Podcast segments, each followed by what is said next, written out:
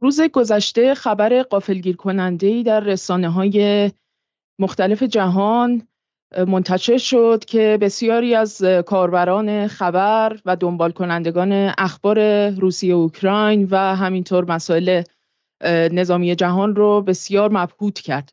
خبر سقوط هواپیما یا جت شخصی پریگوژین و تعدادی دیگر از فرماندهان برجسته گروه نظامی واگنر که در مسیر پروازشون از مسکو به سن پیترزبورگ که مقر و یا در واقع همون پایگاه گروه پایگاه اصلی گروه واگنر هستش این هواپیما سقوط کرده و منجر به فوت تمام ده نفر سرنشین این هواپیما شده بود. این خبر از این جهت اهمیت زیادی داشت که درست در 23 ماه اوت امسال این اتفاق افتاد که دقیقا میشه دو ماه بعد از اتفاقاتی که در تاریخ 23 جوان دو ماه پیش از روز پیش در, روسیه افتاده بود که ما با یک شورش یا یک شبه کودتایی از سمت گروه واگنر مواجه شده بودیم و اتفاقات قابل توجه و متعددی در این فاصله دو ماهه افتاد که خیلی به نظر جالبه که در موردشون صحبت بکنیم. اما مهمتر از همه این که این خبر مرموز این اتفاقی که رخ داده و برای بسیاری هم شگفتی آفریده چه ابعادی داره. ابعاد فنی و تکنیکی حادثه ای که رخ داده سناریوهای احتمالی که ممکنه پشت سر وقوع این حادثه باشه. از جمله اینکه آیا کرملین دستش در این اتفاق افتادن این حادثه در کار بوده یا دست ناتو و یا سناریوی دیگری از جمله حوادث غیر مترقبه ای که به حال رخ میده اتفاق افتاده. تصمیم گرفتیم که خیلی ضربتی و فوری یک برنامه کوتاه در مورد پرداختن به این خبر مرموز داشته باشیم و خوشبختانه مجید رجبی کارشناس مسائل نظامی که در توییتر به اسم پانیشر می‌شناسید تونست همراهی کنه منو تا یه مقداری در مورد جنبه های مختلف این واقعی که رخ داده و به نظر می‌رسه که اتفاق بسیار مهمی خواهد بود.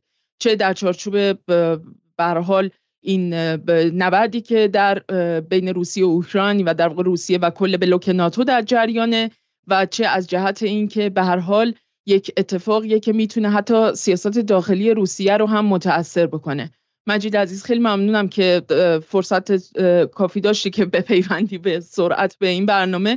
یه مقداری در مورد ابعاد فنی این واقع صحبت می‌کنی یه بروز رسانی انجام بده به حال الان بیشتر از 24 ساعت از این واقعه گذشته ولی هنوز ابهامات فنی و تکنیکی زیادی داره این اتفاقی که رخ داده. بگو این اتفاق چطوری افتاد و یه ذره در مورد وضعیت توضیح بده. خدمت شما عرض شود که ما با یه بمب خبری روبرو هستیم. رئیس شرکت نظامی خصوصی واگنر شرکتی که چند ماه پیش دقیقا دو ماه پیش توی قضایه شورش های شورش واگنر رهبری رو بر عهده گرفته بود و اون اتفاقات رو انجام داد. امروز در واقع به صورت دقیقتر بخوایم صحبت کنیم. دیروز 23 آگوست 2023 در یک حالا سقوط هواپیما کشته شد. اطلاعاتی که ما داریم اینه که در این سقوط هواپیما ده نفر کشته شدن. سه خدمه که فعلا کاری باشون نداریم و هفت نفر. هفت نفر از رهبران ارشد و یا بهتر بگیم فرماندهان ارشد نظامی واگنر بودن به علاوه خود پریگوژین. این افراد در پروازی که دیروز بعد از ظهر از فرودگاه بین‌المللی مسکو انجام می‌شد و مقصدش هم سن پترزبورگ بود حامل سوار بر هواپیمایی که سابق بر این توسط واگنر مورد استفاده قرار گرفته بود توسط فرماندهان ارشد واگنر مورد استفاده قرار گرفته بود. از مسکو به پرواز در میاد به مقصد سن پترزبورگ یادمون باشه سن پترزبورگ دفتر اصلی یا همون اچ اصلی شرکت واگنر در سن پترزبورگ قرار داده. مقصد هم همونجا بوده. چند دقیقه بعد از پرواز در فاصله تقریبا 300 کیلومتری فرودگاه هواپیمای پریگوژین سقوط می‌کنه. طبق گزارشات اولیه که از آژانس حمل و نقل هوایی روسیه و وزارت شرایط اضطراری روسیه منتشر شد تمام ده سرنشین هواپیما کشته شدن. سرنشین ها هم که حالا اخباری که بعدا منتشر شد متاسفانه یا حالا به هر شکلی اجسادشون قابل شناسایی نبود به خاطر شدت اون اتفاقی که افتاده بود و بر اساس که رخ داده. بر اساس حالا شدت انفجار و سقوط. ولی ما از کجا میگیم که احتمالا پیگوژین سوار هواپیما بوده؟ بر اساس مانیفست پروازی که لیست مسافرهای هواپیما رو منتشر کرده بود و در اون اسم پریگوژین و ده نفر از فر... و حالا به علاوه پریگوژین شش نفر دیگر فرمانده ارشد واگنر سوار به اون هواپیما بودن. از همون ساعت اول از همون دقیقه اول گفت گمان زنی ها شروع شد این هواپیما سقوط کرده. دچار سانحه شده سقوط کرده. این سانحه چی می‌تونه باشه؟ بمبگذاری که موشک پدافندی. کار کی می‌تونه باشه؟ یک خرابکاری از طرف سرویس غربی یا نه؟ کار خود حالا کرملین و شخص پوتین می‌تونه باشه. چیزی که ما الان دقیقا و صد درصد می‌تونیم در مورد صحبت بکنیم اینه که ما در مورد یک حادثه صحبت نمی‌کنیم.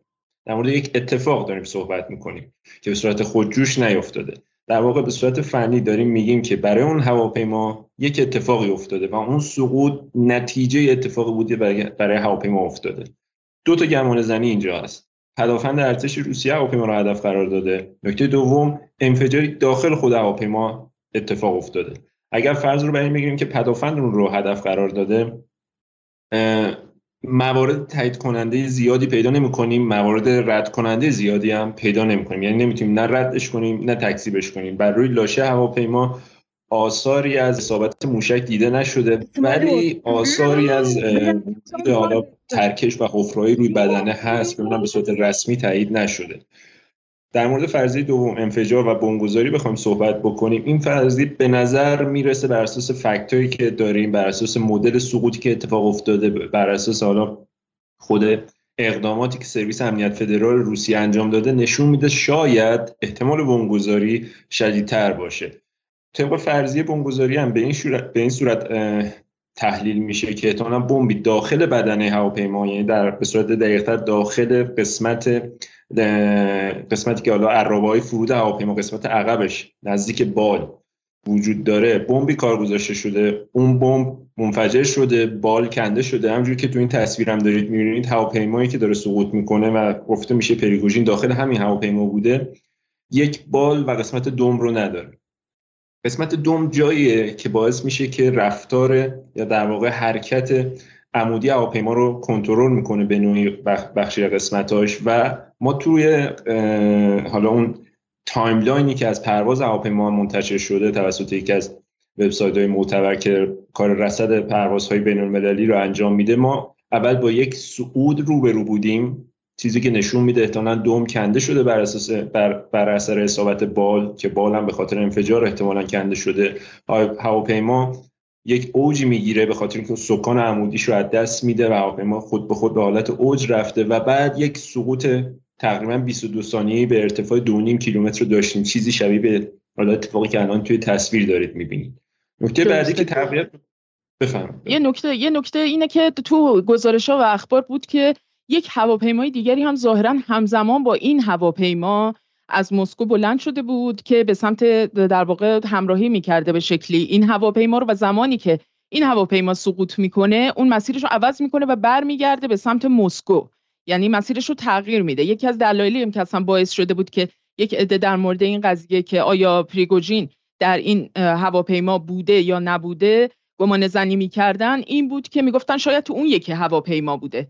و منتظر بودن که در واقع اطلاعات بیشتری برسه. در مورد اون هواپیما چی می‌دونیم؟ ما در مورد اون هواپیما این رو می‌دونیم که همونجور که تو این تصویر می‌بینید تو عکس بالایی هواپیمایی بوده که معمولا در اختیار واگنر بوده. هواپیمایی بوده که در همون روز در همون ساعت از همون فرودگاه پرواز کرده از فرودگاه مسکو و مقصدش هم همون مقصد هواپیمای اولیه که سقوط کرده بوده سن پترزبورگ بوده. نکته هست این هست که این هواپیما بعضی که هواپیمای اول سقوط می‌کنه بلا فاصله به مبدأ خودش که فرودگاه مسکو بوده برمیگرده. در عکس پایین داریم چارت پروازیش رو که امروز ساعت چهار بعد از به وقت مسکو پروازی داشته به وقت به سمت باکو که حالا من چک کردم چند دقیقه پیش این پرواز انجام شده و این هواپیما الان تو مسیر باکو به سمت جمهوری آذربایجان در حال حرکت. و یه نکته دیگه این بود که از اون هواپیما یعنی از اون جت شخصی که الان سقوط کرده ظاهرا قبلتر یکی دیگه از فرماندهان واگنر این یعنی ظاهرا فکر ظاهرا اون به شکلی صاحب اون هواپیما بوده به نام استپانوف که الان در همین 24 ساعت گذشته ازش هیچ اطلاعی در دست نیست و نتونستن در واقع پیداش بکنن. اینم به حال جز یکی از مسائلی بود که به حال داشتن روش مانور می‌دادن که اون به حال کسی بوده که اگر بنابراین بوده باشه که این فرضیه قوت بگیره که یک قطعه انفجاری در درون هواپیما تعبیه شده اون ظاهرا آخرین نفریه که به غیر از کادر پروازی که الان از بین رفتن در به هواپیما در واقع وارد شده بوده و بهش دسترسی داشته. دقیقا همینطوره. حالا این فردی هم که شما اسپوردید یکی از اعضای واگنری که زارا آخرین دسترسی به این هواپیما هم داشته هواپیمایی که امروز سقوط کرده و خبری ازش نیست فعلا. و میگم این شایبه ها در مورد این اتفاق رو بیشتر می‌کنه. این دیگه. به نظرم حالا این ابعاد فنی تا اینجای کار به عنوان فکت هایی که در دست داریم برای اینکه حدس بزنیم که احتمالا یک حادثه یعنی یک تصادف نبوده. چون بعضی ها می‌گفتن که مثلا چون روسیه در واقع تحت تحریم ها قرار گرفته بوده و توان به شکلی تعمیراتی اوورهال مثلا یک سری از هواپیماشو نداشته یا حتی بعضی از هواپیماها از کمبود قطعات یدکی بر حال این مشکل رو باهاش مواجه بودن و اینها ممکنه اصلا این یک حادثه یا تصادفی بوده باشه که به دلیل اینکه هواپیما رو نتونسته بودن درست تعمیر بکنن اتفاق افتاده. ولی با توجه به نکات فنی که تو گفتی این زن تقویت میشه که در واقع احتمالا یک این یک انفجاری یا یک در واقع دستکاری آمدانه دستی در کار بوده برای اینکه این هواپیما سقوط بکنه. دقیقا همینطوره چون اگر بحث البته امروز شرکت سازنده هواپیما اعلامیه منتشر کرد و گفته بود که بعد از تحریما ما ارائه قطعی نداشتیم به روسیه و یه جوری خودش رو مبرر دونسته بود از حالا کمک رسانی به روسیه. ولی نکته که هست اگر این حرف این ادعا که یک حادثه است به خاطر نبود قطعات کمبود قطعات ما باید شبیه به این حادثه ها رو به خصوص در ناوگان مسافربری خود داخلی روسیه با بیشتر می‌دیدیم. نه اینکه این اتفاق رو برای اولین بار در مورد هواپیمایی که پریگوژین سوارون بوده بشنویم و ببینیم. درسته. بریم به نظرم روی سریعتر بریم روی همین سناریوهای محتمل تری که حالا در رسانه های مختلف در موردشون خیلی صحبت شده تحلیل هایی که صورت گرفته راجع به این قضیه. خب یکی از مهمترین سناریوهایی که مطرح شده از دیروز تا به اکنون این بوده که احتمالا بر حال کرملین یا بر حال دستگاه امنیتی نظامی روسیه پشت این جریان هست. یک گزینه که خیلی غیر محتمل نمیدوننش تحلیلگران از این جهت که پوتین پیشتر گفته بوده در مورد این قضیه که به حال خیانت قابل بخشایش نیست و از طرفی علیرغم اینکه حالا بعد از اون شورش 23 ژوئن شاهد این بودیم که اون تعقیب غذایی پریگوجین و دیگر فرماندهان واگنر که به شکلی در اون اقدام به کودتا دست داشتن اون در واقع تعقیب غذایی رو متوقفش کردن و اونها رو به بلاروس انتقال دادن و اینها. ولی امروز دست کم از سخنرانی پوتین که تسلیت گفت به بازماندگان در واقع کسانی که سرنشینان این هواپیما ما متوجه شدیم که این خبری که تایید نشده بود در مورد اینکه پریگوژین قبل از اینکه در واقع به مسکو بره و دیدار بکنه با مقامات نظامی امنیتی روسیه در آفریقا بوده درسته؟ دقیقا بله. احتمالا در کشور مالی بوده. خب از این یعنی نشون میده که در واقع پریگوژین همچنان در یک تعامل و ارتباط تنگی با مقامات سیاسی نظامی امنیتی روسیه بوده. و با این حال چنین سناریویی رو در واقع دی محتمل می‌بینن همچنان. ببینید ما همه دلایلی که بتونیم بگیم که شخص پوتین و احتمالا کرملین احتمالا سرویس اطلاعات داخلی روسیه پشت این قضیه بوده رو داریم. همه اطلاعات و فکتایی که بتونیم بگیم که نه چنین چیزی نبوده رو هم داریم.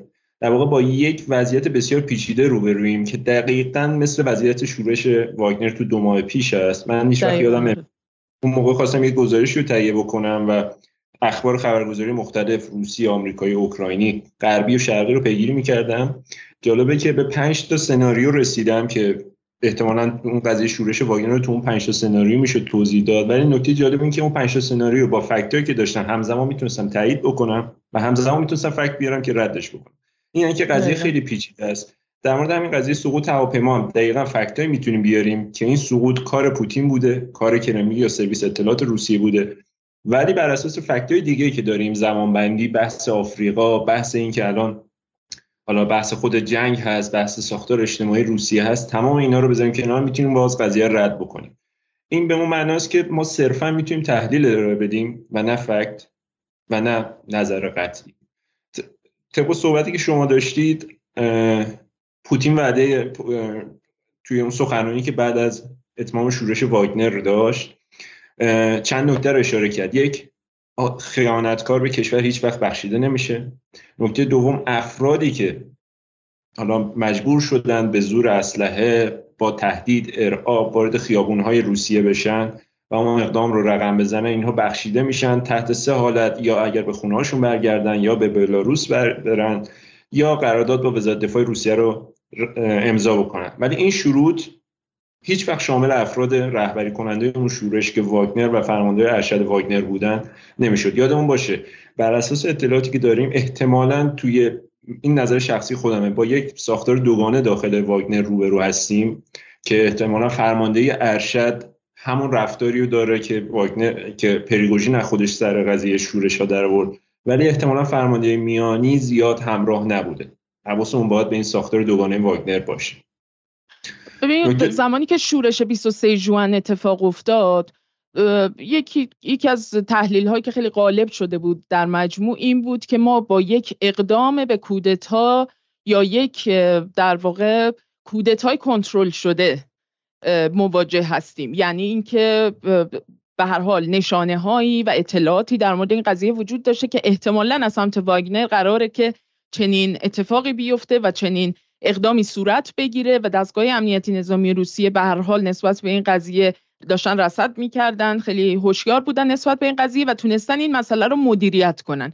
مدیریت کردن کودتایی که به نتیجه نرسید و تبدیل شد در واقع به یه شکلی انگار که یک آشتی ملی نهایتا برقرار شد. چون به هر حال کسانی کسانی که به هر حال عضو واگنر بودن خیلی هاشون ارق وطن هم دارن. یعنی یکی از تفاوت مهمی که مثلا این کمپانی نظامی خصوصی با مثلا یه گروهی مثل بلک واتر آمریکایی داره فرزن اینه که اینها صرفا در واقع برخلاف اون چیزی که حالا خیلی روش افتاده میشه صرفا مزدورانی نیستن که به خاطر پول دارن میرن میجنگن. بخشی از اینها حتی فرزندان مقامات نظامی رده بالا نظامی سیاسی رده بالای روسیه هستن. از جمله فکر کنم پسر پسکوف یکی از اعضای گروه واگنر سخنگوی کرملین.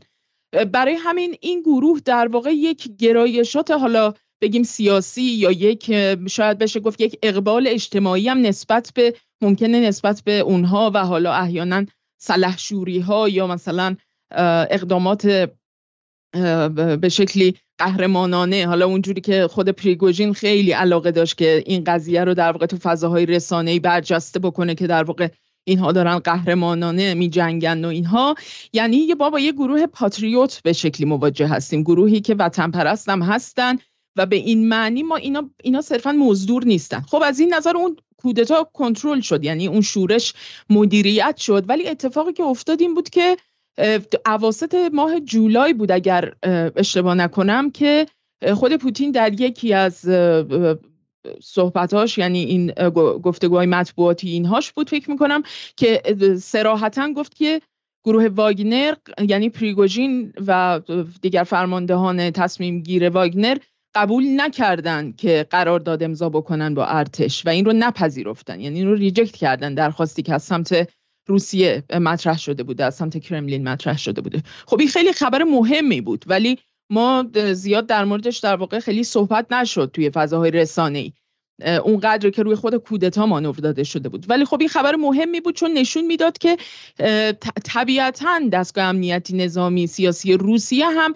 تاب نمیاره که یه گروهی مثل واگنر که یک بار در میانه یک جنگ به هر حال یک جنگ میهنی یک درگیری که به هر حال در بیخ گوش روسیه و در کرانه مرزهای روسیه در جریانه اومده و در واقع یک اقدامی انجام داده که به هر حال از جانب بسیاری به خیانت تعبیر شده بود. یعنی یک شکلی از پشت کردن به ارتش خودی که این به هر حال قابل بخشش نیست. گرچه حالا اون تعقیب قضایی و محاکمات و اینها به شکلی متوقف شد یا مثلا تعلیق شد به یه صورتی. ولی کم فکر می‌کنم این تا حد زیادی موکول بود به اینکه سرنوشت خود باگنر چی میشه. یعنی اینکه آیا قراره که همچنان اون ساختار تشکیلاتی مستقل رو داشته باشه یا اینکه نه قراره که بره و زیر مجموعه در واقع اون چارت تشکیلاتی و سلسله مراتب ارتش قرار بگیره. و از این نظر من فکر می‌کنم که خب ما یه اتفاق مهم دیگرم داریم دیگه. سرووکین در واقع فرمانده هوافضای روسیه هم همزمان با این در واقع سقوط مرموز از مقام خودش برکنار شد و ازل شد. این خیلی خبر مهمیه. چون حالا می‌خوای تو یکم در مورد سرووکین توضیح بده ولی سرووکین در واقع اون پشتیبان و زامن اصلی پریگوژین در ارتش روسیه بوده. درسته؟ دقیقا همینطور سرووکین به نظر من یکی از جنرالهای خوشنام ارتش روسیه بوده که تو برهه به صورت رسمی فرماندهی ستاد مشترک نیروی هوایی یا در واقع نیروی هوافضای ارتش روسیه رو بر عهده داره. تو برهه هم فرماندهی کل عملیات در اوکراین رو بر عهده داشت. و به نظر من که اخبار جنگ رو دنبال می‌کردم تو دوره که سروویکین فرماندهی جنگ رو بر عهده داشت ارتش روسیه خیلی تهاجمی تر و نظر من بهتر عمل کرد. ولی یادمون باشه که ارتش این, روز این نکته رو داخل پرانتز میگم بحث بزرگه نمی‌خوام بازش بکنم. صرفا باید به این اشاره بکنیم که حواسمون باید باشه که ارتش روسیه برای رسیدن صرفا به اهداف نظامی در اوکراین نمیجنگه. بخش اعظم اقدامات ارتش روسی در اوکراین background سیاسی داره پشتوانه سیاسی داره. حالا ممکنه بگید در همه جنگ ها اینطور هست ولی ما با جنگ روبرو هستیم که حتی تاکتیک های نظامیش هم در سطح اقدامات نظامیش هم در سطح تاکتیک با یک نیم نگاهی به حالا چشم انداز کلی سیاسی روسیه و کرملین داره پیش میره. حالا پرانتز رو ببندیم همینجا. این وضعیت سرووکین برهه فرمانده جنگ رو بر عهده داشت. فرمانده نیرو هوایی ارتش روسیه بود و توی نبرد باخمود و بعد از نبرد باخمود متوجه شدیم که به اعتراف خود پریگوژین که عملیات تحریزی عملیات باخمود بخشی از بر اساس دیدگاه و مشورت های شخص سروبکین انجام شده و با و پریگوژین خیلی با حالا ادبیات خیلی مثبتی از, از سروبکین همین تصویری که دارید می‌بینید نام برده بود و این شعبه بعد از شورش وجود اومده بود که احتمالا به دلیل اینکه سروبکین فرد بسیار نزدیک به رئیس واگنر بوده احتمالا مورد حالا محدودیت های قرار بگیری به خاطر ارتباطی که داشت و دیروز دقیقتر پریروز خبری رو دیدیم که ظاهرا از سمت خودش منفصل شده و یک فردی رو جایگزین به صورت موقت. این به صورت موقت نشون میده که احتمالا خیلی سریع اتفاق افتاده بحث انفصال از خدمت سروبکین اینو البته این نکته هم داخل پرانتز بگم که سروبکین ظاهرا هنوز ژنرال ارتش روسیه هست ولی سمت قبلیش رو نداره ولی چند سمت دیگه داشته تا اونها رو در یک سطح پایینتر داره دنبال می‌کنه. ولی همزمانیش با سقوط هواپیمایی که گفته میشه پریگوژین توش بوده نکته که نمیشه ازش چشم پوشی کرد. دقیقا. پس بذار این سناریو رو اینطوری جنبندی بکنیم. که اگر این فرض رو این فرضیه رو در نظر بگیریم که در واقع سقوط هواپیمای پریگوژین و دیگر فرماندهان واگنر به شکلی آمدانه طراحی شده بوده از سمت کرملین حالا یا از سمت برحال حتی بخشی از دستگاه امنیتی نظامی روسیه این می‌تونه در واقع اینجوری فهمیده بشه که بخشوده شدن خیانت اقدام به کودتا یا پشت کردن به ارتش خودی در میانه یک جنگ میهنی ولو اینکه از سمت یک ارتش خصوصی که ظاهرا مثلا به حال وابستگی سازمانی تشکیلاتی رسمی نداره به ارتش روسیه. ولی خب از لحاظ لوجستیکی و تامین مالیش به حال از سمت دولت انجام می شده ولی با توجه به اینکه ذیل اون تشکیلات و سلسله مراتب قرار نداشته بخشوده شدن این اقدام منوط بوده به اینکه اینها بیان و در واقع این اطمینان خاطر رو به ارتش بدن با امضا کردن قراردادهایی که در واقع اعضای این گروه باید بیان با ارتش به شکل رسمی قرارداد ببندن و دیگه از قامت یک ارتش خصوصی به اون شکل گذشته خودش خارج بشن. یکی این بوده که خب این اتفاق نیفتاده و از سمت پریگوژین رد شده این درخواست و همین این به شکلی می‌تونیم بگیم که شاعبه این که از سمت این گروه اقدام دوباره ای رو ما شاهد باشیم نسبت به این که بخواد مثلا دوباره در میانه جنگی که خیلی ها پیش بینی می‌کنن جنگ فرسایشی و بلند مدتی خواهد بود و بنابراین ریسک بیشتری هم خواهد داشت طبیعتا در طولانی مدت. و خب برای اینکه بتونن این ریسک رو مدیریت بکنن اینا می‌خواستن که اون رو مستحیل بکنن استحاله بکنن این رد شده بوده. خب این دلیل میشه گفت منطقی به نظر می‌رسه از سمت ارتش روسیه که در واقع نسبت به واگنر بدگمان باشن و اینکه در آینده مثلا چگونه می‌خواد عمل بکنه. نکته مهم دیگه به نظرم می‌رسه برمیگرده به تغییراتی که ما در قاره آفریقا شاهد هستیم. خب همونجوری که در موردش صحبت هم کردیم قبلا واگنر یکی از در واقع ارتش خصوصی که به طور رسمی از سال 2014 فکر می‌کنم یعنی از زمانی که جنگ با یعنی درگیری ها با اوکراین و اون جدا شدن کریمه و اینها اتفاق افتاد به شکل رسمی وارد صحنه شده و در سوریه حضور داشته و در آفریقا در آفریقای مرکزی و سودان بوده و بعد در لیبی و جاهای دیگه رفته که الان هم به سمت غرب آفریقا رفته. الان با توجه به اینکه به حال ما با یه توازن قوای جدیدی در سطح بین المللی و همینطور یک منازعات شدت یافته تری توی آفریقا مواجه هستیم که عملا نبرد برای کسب هژمونی بین قدرت های در واقع فائق دیروزه و قدرت هایی که الان دارن میان و در واقع سعی می‌کنن که هژمونی اونها رو کنار بزنن و مثلا روسیه هم یکی از این کشورها به حساب میاد که الان نقش متفاوتی رو داره در آفریقای بازی می‌کنه.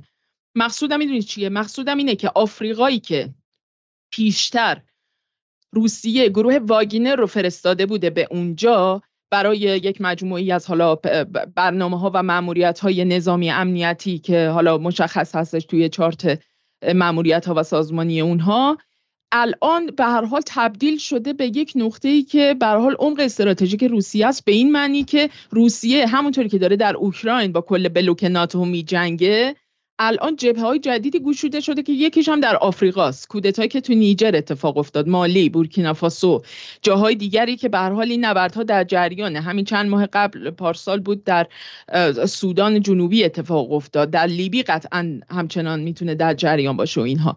بنابراین اهمیت اونجا هم یه تغییراتی کرده که همین باعث میشه که اگر گروهی مثل واگنر که در اونجا بسیار فعال و شناخته شده است و در ارتباط با ارتش های در واقع این کشورهایی که ازش صحبت کردیم حالا این گروه اگر بهش اونقدری اعتماد نباشه که وسط مثلا درگیری هایی که وجود داره مثلا الان این نیروهای اکواس یا همون نیروهای نظامی که از سمت دولت های غربی به شکلی تقویت و پشتیبانی میشن اینا مثلا بخوان وارد صحنه بشن و این وسط یک دفعه واگنر یک عملکرد سرخود از سرخود در واقع کارهایی انجام بده یا در واقع خارج از اون استراتژی کلان روسیه بخواد عمل بکنه با اون انسجامو به هم بریزه خب این اصلا برای روسیه نمی‌تونه مطلوب باشه توی اون شرایط.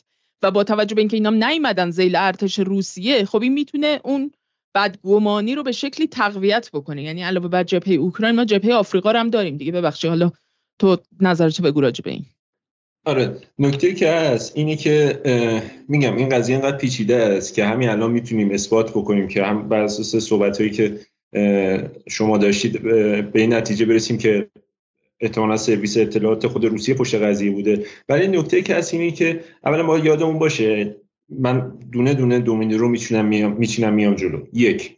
یکی از افرادی که درون هواپیما بوده و در واقع بخوایم فنیتر صحبت بکنیم چون هویت هیچ گونه اجسادی که کش شده از صحنه سقوط هواپیما تایید نشده به خاطر که اجساد از بین رفته بخشی از اجساد منتقل شده به مسکو و با آزمایش دی انجام بشه. برای همین به صورت رسمی ما نمی‌دونیم کی تو اون هواپیما بوده. بر چیزی که داریم میگیم بر اساس مانیفست پروازی بوده و بر اساس مانیفست پروازی دیدیم که اسم هفت نفر فرماندهای ارشد واگنر توی هواپیما بوده. کاری با این قضیه ندارن یکی از افرادی که توی هواپیما بوده حالا من متاسفانه اسمش یادم رفت ولی یکی از اون افراد یک جورایی بر اساس منابع روسی که حالا یه بیوگرافی خوبی از این هفت نفر ارائه داده بودن یک به نوعی حالا لقب پدر لوجستیک واگنر رو بهش داده بودن. کسی که تونسته بود توی جنگ جنگ اوکراین در سوریه در لیبی در همین آفریقا چون اینو این نکته بسیار مهمیه.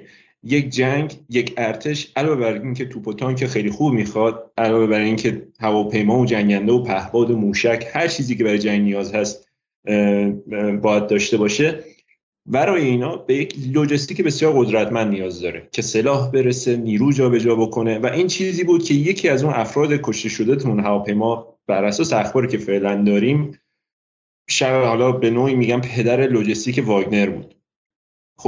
ما از یک سمت یکی از اصلی ترین نیروهای واگنر رو از دست دادیم. کسی که می‌تونسته با ارتباطاتی که داشته با تجربه‌ای که داشته تو جابجایی سریع نیروها رسیدن آزوقه رسیدن مهمات به واگنر کمک بکنه.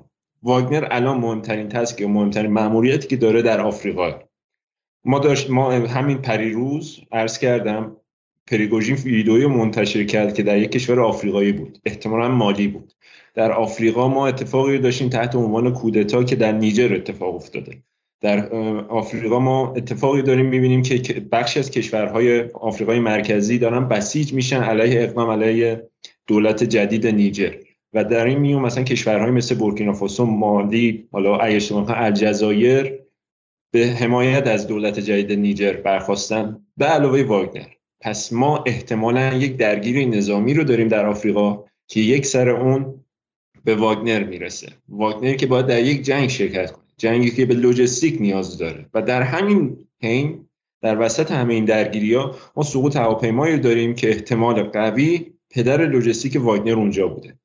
همه اینها این من رو من رو به شخصه به این نتیجه میرسونه که شاید اگر اگر فرض رو بر این بگیریم انتقام پوتین در کار بوده. انتقام سرویس اطلاعات حالا به صورت کلی انتقام کرملین در کار بوده شاید بعد موقع انتخاب کردن زمان رو.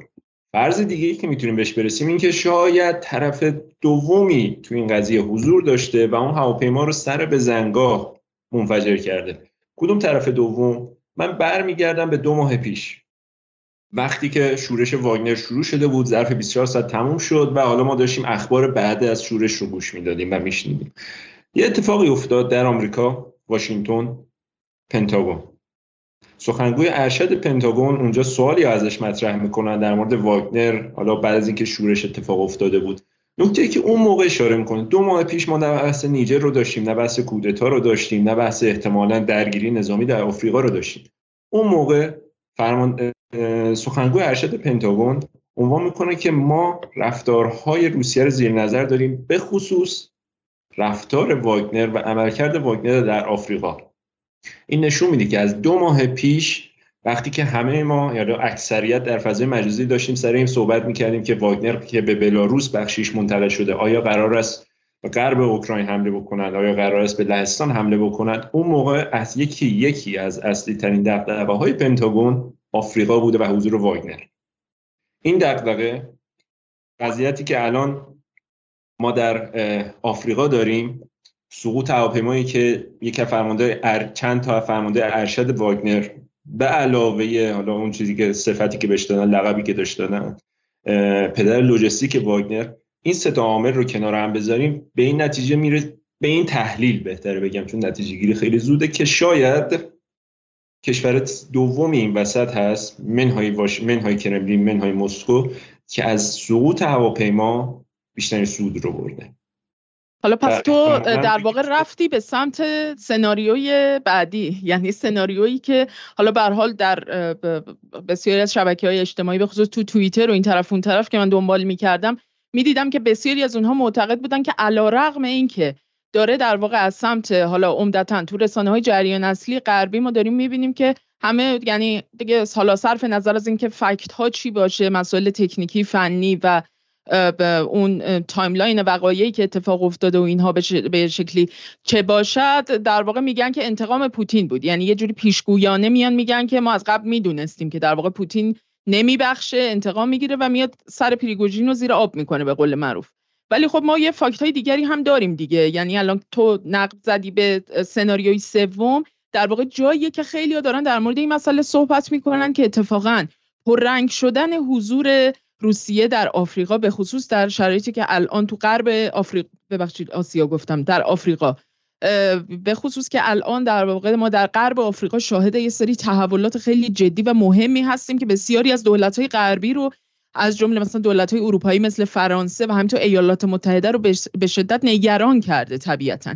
و خب واگنر اونجا گروه شناخته شده یه به لحاظ نظامی جا افتاده است و فعالیت‌هاش هم قابل توجه بوده و از این نظر خیلی ها گفته بودن که این احتمال که در واقع ناتو به شکلی پشت سر این قضیه بوده باشه حالا ناتویی که میگیم منظورمون اون بلوک جمعی دولت های غربیه که به شکلی در تقابل به لحاظ منافعشون توی این نبردهای جاری در تقابل با مثلا روسیه و متحدانش به شکلی قرار می‌گیرن. خب اینها الان اومدن این رو به این شکل این توطعه رو طراحی کردن در تاریخی هم طراحی کردن که دقیقا دو ماه بعد از اون شورش اتفاق افتاده باشه که بیشتر این صحنه دقیق تر به نظر بیاد که یک صحنه که در واقع داره انتقام کرملین از واگنر یا پریگوژین رو داره به تصویر می‌کشه و به این ترتیب به شکلی بیان و بازوی نظامی روسیه در آفریقا رو بیان تضعیف بکنن.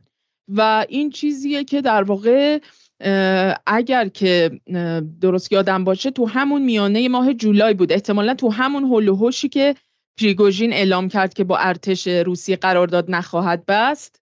یعنی اعضای ارتش همون موقع بود که بیل برنز همین رئیس سازمان سیا در مورد این مسئله گمان زنی کرده بود که پوتین از پریگوژین انتقام خواهد گرفت. و در واقع به شکلی این رو تصویر کرده بود که پریگوژین سرنوشتی جز مرگ نخواهد داشت. یه چیز دیگه هم که جالبی دیگه هم که دیدم این بود که این گروه بلینکت که میشناسیش حتما یک در واقع جریان رسانه ای هستن که اول با ژست روزنامه نگاری تحقیقی و اینا اومدن بالا ولی بعدا دم خروسشون از این ور زد بیرون که به هر حال به دستگاه امنیتی اطلاعاتی غربی به خصوص سازمان سیا پنتاگون اینا وصل هستن. اینها حتی توی فاینانشال تایمز فکر می‌کنم من یکی از این بریده های جرایدش هم در آورده بودم که اونجا مثلا صراحتا داره در مورد این قضیه صحبت می‌کنه که پریگوژین یا باید بمیره یا اینکه یک بار دیگه واگنر کودتا خواهد کرد. یعنی یک همچین تیتری رو فاینانشال تایمز زده بود در مورد اینکه انگار سرنوشت محتوم پریگوژین اینه که نهایتا با این مرگ مواجه بشه دیگه حالا به شکل انتقام یا هر چیزی. ولیکن به هر حال در غیر این صورت این واگنر رو به عنوان یه خطر تصویر کرده بود. اینم باز دوباره می‌تونه البته بخشی از اون صحنه سازی رسانه‌ای باشه برای اینکه عرض به حضورت برای اینکه نشون بدن که اون انتقامی که دارن در موردش صحبت می‌کنن از سمت پوتین یا کرملین چرا منطقی به نظر می‌رسه و چرا محتومه. اما برگردیم به در واقع این اهمیت نقش واگنر توی آفریقا. واقعا فکر می‌کنی تو فکر می‌کنی اگر که مثلا واگنر الان تضعیف بشه با, با توجه به اینکه همون فردی که تو ازش اسم بردی به عنوان پدر لوجستیک واگنر یا همون والری چکالوف این فرد که حال شخصیت قابل توجهی هم بوده توی واگنر اگر مثلا واگنر در آفریقا تضعیف بشه فکر می‌کنی که موقعیت روسیه هم تضعیف میشه به متعاقب این قضیه؟ با توجه به اینکه می‌دونیم که الان به حال حضور روسیه مثلا در آفریقا کمان که در مورد مثلا حضور ایران هم صحبت میشه در مورد مثلا چین هم صحبت میشه و در واقع یه بلوکی دیگه. یعنی بلوکی که به شکلی هژمونی اون بلوک جمعی کشورها دولت‌های غربی رو به چالش گرفته در آفریقا. و از غذا از سمت مردمان خود اون جوامع این کشورهای آفریقایی هم با استقبال زیادی مواجه شده. یعنی تصاویر و فیلم ها و اینهایی که دیدیم یه تفاوتی انگار اینا مردم قائل هستن تو این کشورها. نسبت به دخالتگری ها و عملکرد مثلا دولت های مثل مثلا روسیه و چین و ایران و امثال هم تا مثلا فرانسه و انگلیس و ایالات متحده و غیره. یعنی اون فهمی که اونها دارن از اون دخالتگریه فهم متفاوتیه و خب یادآور خیلی از اتفاقات تو دوره جنگ سردم هست. ولی از نظر در واقع اون توان نظامی روسیه فکر می‌کنی اگر واگنر تضعیف بشه یا بره زیل ارتش قرار بگیره استحاله بشه در ارتش روسیه روسیه موقعیتش تضعیف میشه توی آفریقا؟ سوالتون من احساس کنم چند بخش بود. یکی اینکه آیا با حذف شاید من اینجوری برداشت کنم با حذف حالا پریگوژین فرمانده لوجستیک ارشد واگنر آیا واگنر در آفریقا تضیف میشه؟ یا شاید هم سوالتون این بود که اگر واگنر به زیر ارتش روسیه یعنی به زیر فرماندهی رسمی ارتش روسیه بیاد این اتفاق میفته؟ من نمی‌دونم کدومش بود. اولی یا شاید هم جفتش بوده؟ هر دوش یعنی به عنوان حالت های مختلف. حالا تو نظر خودتو بگو به نظر محتمل تره من به, من به شخص معتقدم که خیر واگنر نباید زیر حالا فرماندهی مستقیم ارتش روسیه قرار بگیره. چون این نکته رو باید این بحث فنیه من خیلی سریع از روش رد میشم. یادمون باشه تفاوت هست. همه ارتش های دنیا همه ارتش های رسمی دنیا ارتش ایران ارتش روسیه ارتش چین ارتش آمریکا ارتش ناتو ارتش اسرائیل یک ساختار بروکراتیکی دارن که چه بخوان و چه نخوان نمی‌تونن ازش فاصله بگیرن. به خاطر که داریم در, در مورد سلسله مراتب فرماندهی صحبت می‌کنیم داریم در مورد لوجستیک صحبت می‌کنیم بخشی از لوجستیک بخشی از جنگ خواه یا ناخواه به دولت ها وصل میشه. دولت ها افرادی غیر نظامی هستن. با کاغذ حالا رفت آمدهای دیوان سالاری حالا به نوعی روزشون رو شب می‌کنن. و اون سیستم دیوان سالاری به صورت خود به خود به داخل ارتش هم کشیده میشه. سیستم دیوان سالاری باعث کاهش سرعت لزوما چیز بدی نیست. ولی قطعا باعث کاهش سرعت میشه. ما این باعث کاهش سرعت شدن و بارها توی صحبت های واگنر پریگوژین رئیس واگنر و حتی توی صحبت های رمضان قدیروف فرمانده نیروی چچنی دیدیم. این دوتا نیرو واگنر و نیروی چچنی به خصوص واگنر علاوه ساختاری اون حالت دیوان سالاری رو ندارند چون هم مجموعه بسته تره همین که حالا سیستم فرماندهیشون با هم مچتره نیاز نیست. یعنی یک رابط بیشتر با دولت ندارن و نیاز نیست کلی کاغذبازی بشه که اون اتفاق بیفته. حالا بحث و سریع جمع بکنم توی حوزه. بر همین اساس من معتقدم که کلا حالا ابعاد سرعتمندی جنگ ها اتفاقا شرکت های نظامی خصوصی مزیت های خاص خودشون دارن. از جمله واگنر. بر همین من به شخصه فکر می‌کنم که اگه واگنر به زیر مجموعه بخشی از کادر رسمی و جایی که به حتی تاکتیک های نظامیش هم قرار وزارت دفاع روسیه تعیین بکنه احتمالا نمی‌تونه کارهای سابق خودش رو داشته باشه. ولی سر ولی یه نکته رو در نظر بگیر دیگه. خودت اشاره کردی سر نبرد باخموت. مثلا این سورووکین بود که طراح اصلی در واقع جنگ به حساب می اومد درسته؟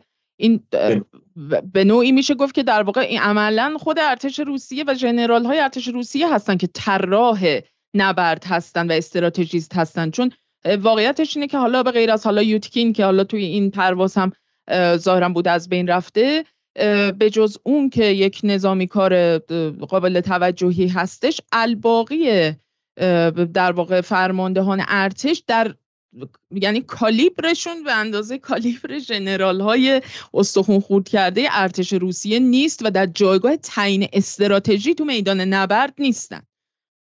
یه نکته باید حواسمون باشه. توی قضیه باخمود این اشتباهی بود که شخص پریگوژی مرتکب شد و فکر کرد که استراتژی سرعتی و ضربتی که حالا داخل پرانتز بگم پریگوژین به هیچ وجه شخص نظامی نبود. صرفا یک بیزنسمن بود که من نمی‌دونم چرا شاید زیادی تو نقش رئیس یک شرکت نظامی فرو رفته بود و واقعا خودش رو در مسابقه یک ژنرال ارتش می‌دید و این چون بعضی صحبت هایی که بعد از کودتا کرد و اینکه بعد از شورش کرد و اینکه برگرده بگه که اگر جنگ آغازش با واگنر بود 24 ساعت تموم می‌شد یعنی که شما کوچکترین دیدگاه نظامی حتی کنار کوچکترین دیدگاه نظامی هم رد نشدید.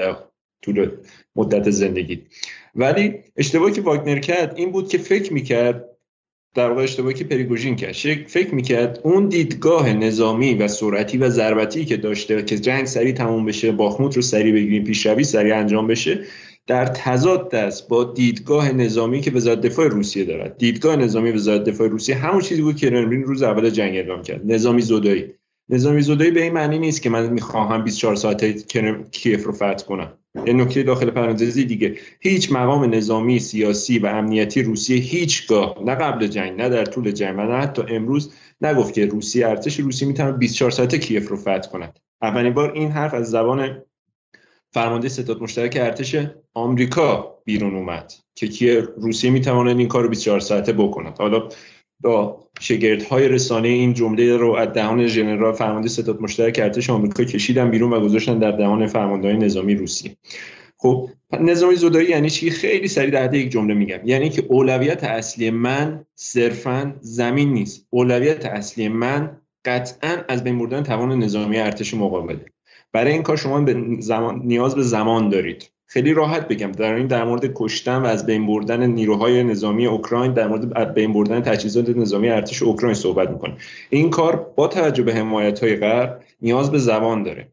زمان چیزی نبود که پریگوژین تو تاکتیکاش و حتی استراتژی جنگیش بهش فکر کرده بود و دوست داشت زمان رو کوتاه بکنه. پس در این در مورد دو تا تاکتیک نظامی صحبت می‌کنیم که صرفا مقابل هم نیستن. ولی اشتباهی که پریگوژین کرد می‌کرد تاکتیک نظامی خودش درست است و در مقابل تاکتیک نظامی غلط خدمت شما عرض کنم که وزارت دفاع روسیه قرار داره. پس این اشتباه رو نکنیم خب بر همین اساس بر همین اساس آیا این در واقع ناقض اون نکته که تو گفتی نمیشه که بهتره که در واقع واگنر به شکلی زیر مجموعه یا تابع رهبری یا در واقع اون خط و خطوط و استراتژی هایی که داره در واقع تعریف میشه و دیکته میشه از سمت رهبری ارتش نباشه و یه استقلالی داشته باشه. خب اگر اینجوری باشه در شرایطی که ما مواجه هستیم ما دیگه رهبر اصلیشون فرمانده اصلیشون ما می‌دونستیم که استراتژیست نظامی نیست و اصلا در اون قد و قامتی نیست که بتونه تعیین کننده باشه تو نبردهای حساس. اونجا با سورووکینه که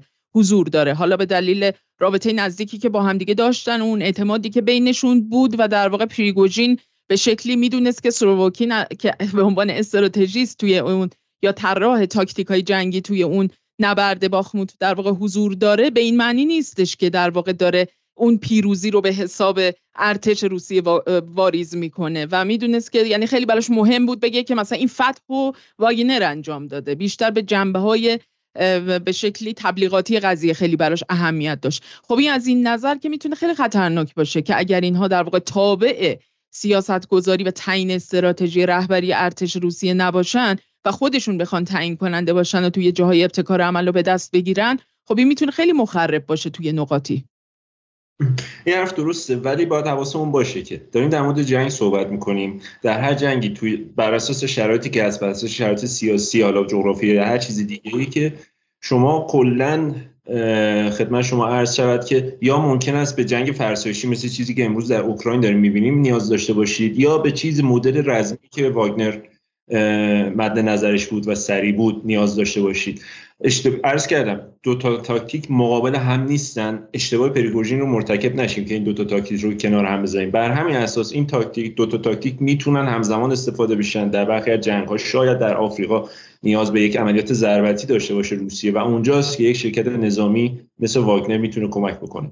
و نکته بعدی که گفته بودید حالا حذف از بین رفتن پریگوژین و حالا فرمانده ارشد لوجستیکش ممکنه ضربه بزنه این چیزی که باید منتظر باشیم ببینیم ولی حواسمون باشه.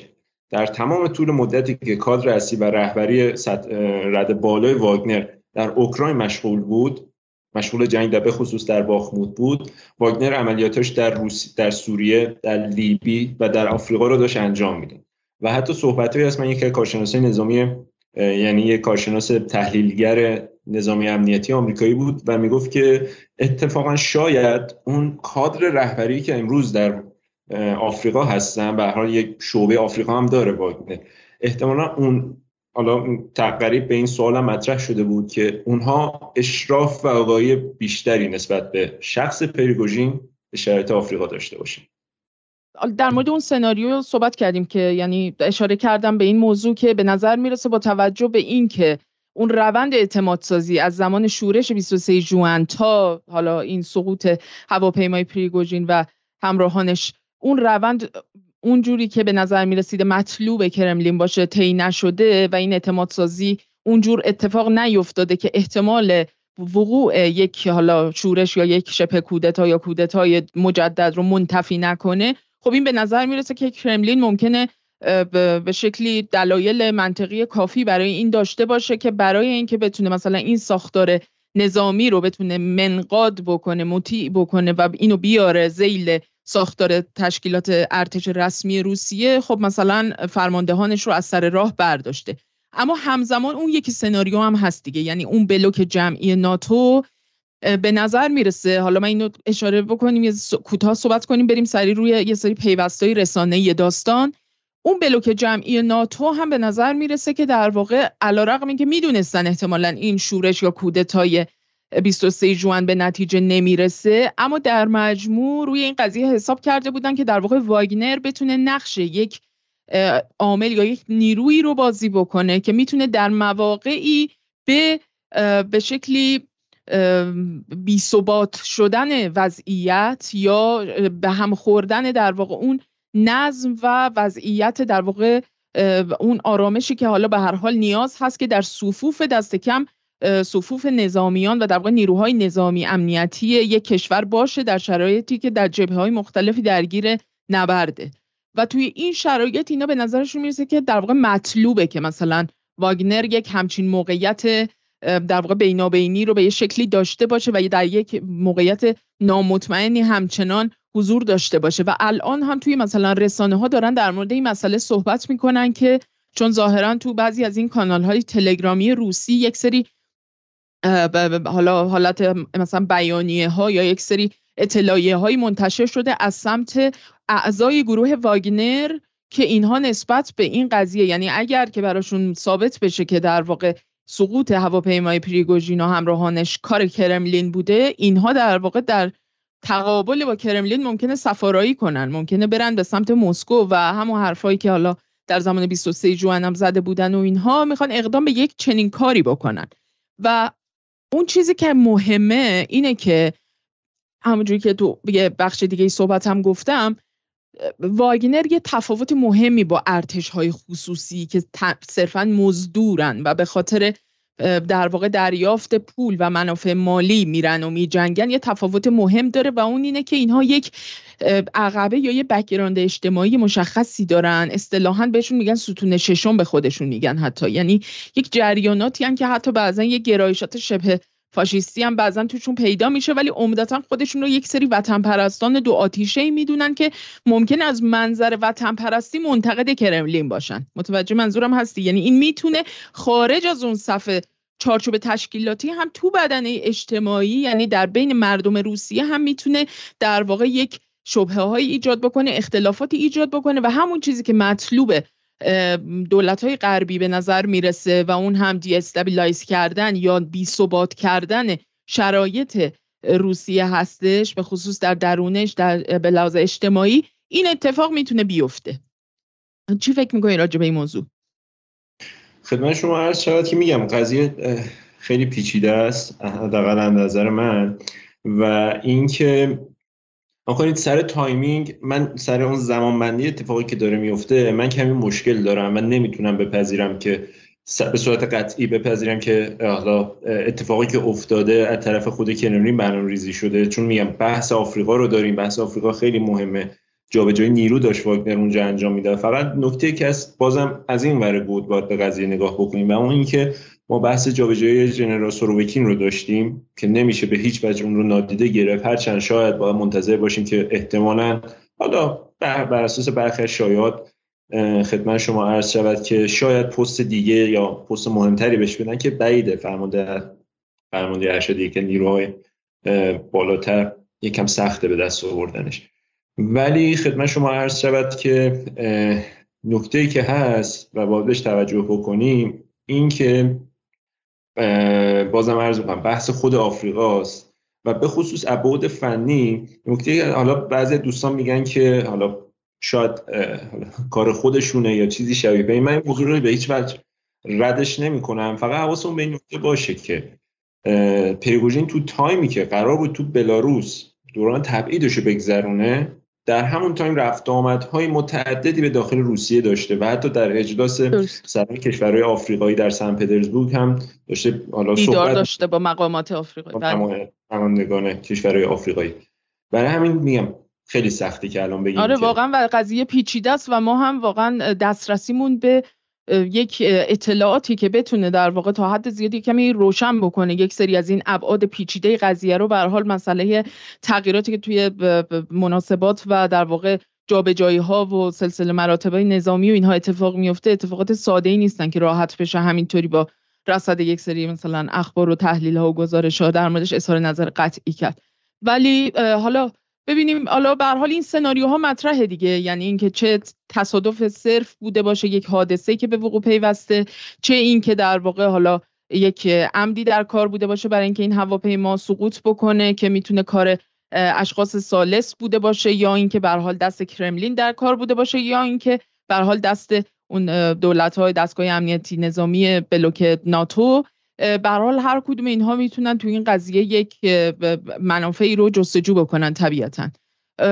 ولی رسانه های غربی خیلی رفتار جالبی داشتن. یعنی دقیقا از پنج دقیقه بعد از انتشار این خبر چیزی که خیلی عجیب بود و ما در هیچ رسانه ای آدم انتظار نداره که پنج دقیقه بعد از اینکه این اتفاق افتاده اینا بیان و بگن که دست انتقام پوتین اومد بیرون از آستین موتور جت شخصی پریگوژین و کار خودشو کرد. و به شکل در واقع به یک کسانی که از پیش انگار قضیه براشون خیلی روشن بوده و حتی انگار تا حدی میشه گفت اصلا تیتر رو مثلا زیر تیترهای اخبارشون و اینا انگار تا یه حدی مشخص بوده فقط یه, یه چیزایشو دستکاری کردن. ولی کاملا براشون واضح بود که کار کرملینه و این خب خودش اینم یه نکته قابل توجهیه به نظرم وقتی نگاه می‌کنیم به سناریوهای مختلف.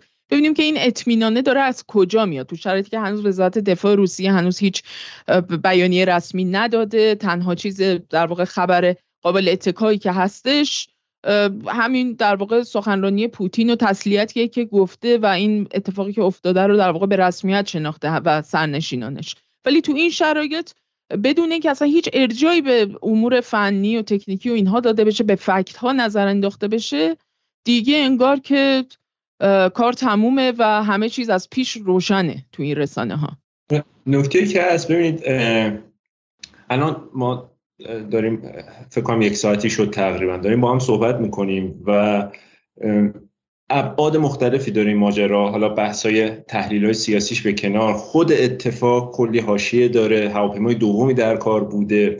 روی بدنه تو بخش قسمتاش حالا حفره هایی هست تو بخش قسمتاش که باید حفره باشه محل اصابت هست احتمالا چیزی پیدا نمیشه. اینکه از از حالا هویت نفرات هواپیمای دوم ما اطلاعات در دست نداریم. همه اینا شبه هست. همه اینا چیزی است که به ما اثبات می‌کنه که نباید با قطعیت صحبت بکنیم. ولی در همون زمان تازه ما 24 ساعت بعد قضیه داریم صحبت می‌کنیم قضیه البته کمی بیشتر 24 ساعت. ولی همون دیروز چند ساعت بعد از اینکه این اتفاق افتاده و هنوز دقیقا مشخص نیست اون هواپیما پریگوژین بوده نبوده از جسدها هنوز شناسایی نشده رسانه در مورد اکانت های زرد تلگرامی صحبت نمی کنیم در مورد کانال های تلگرامی و واتساپی خانوادگی صحبت نمی کنیم که از روش نظریات مختلفی در فضای توییتری و حالا رسانه فارسی زبان میاد بیرون.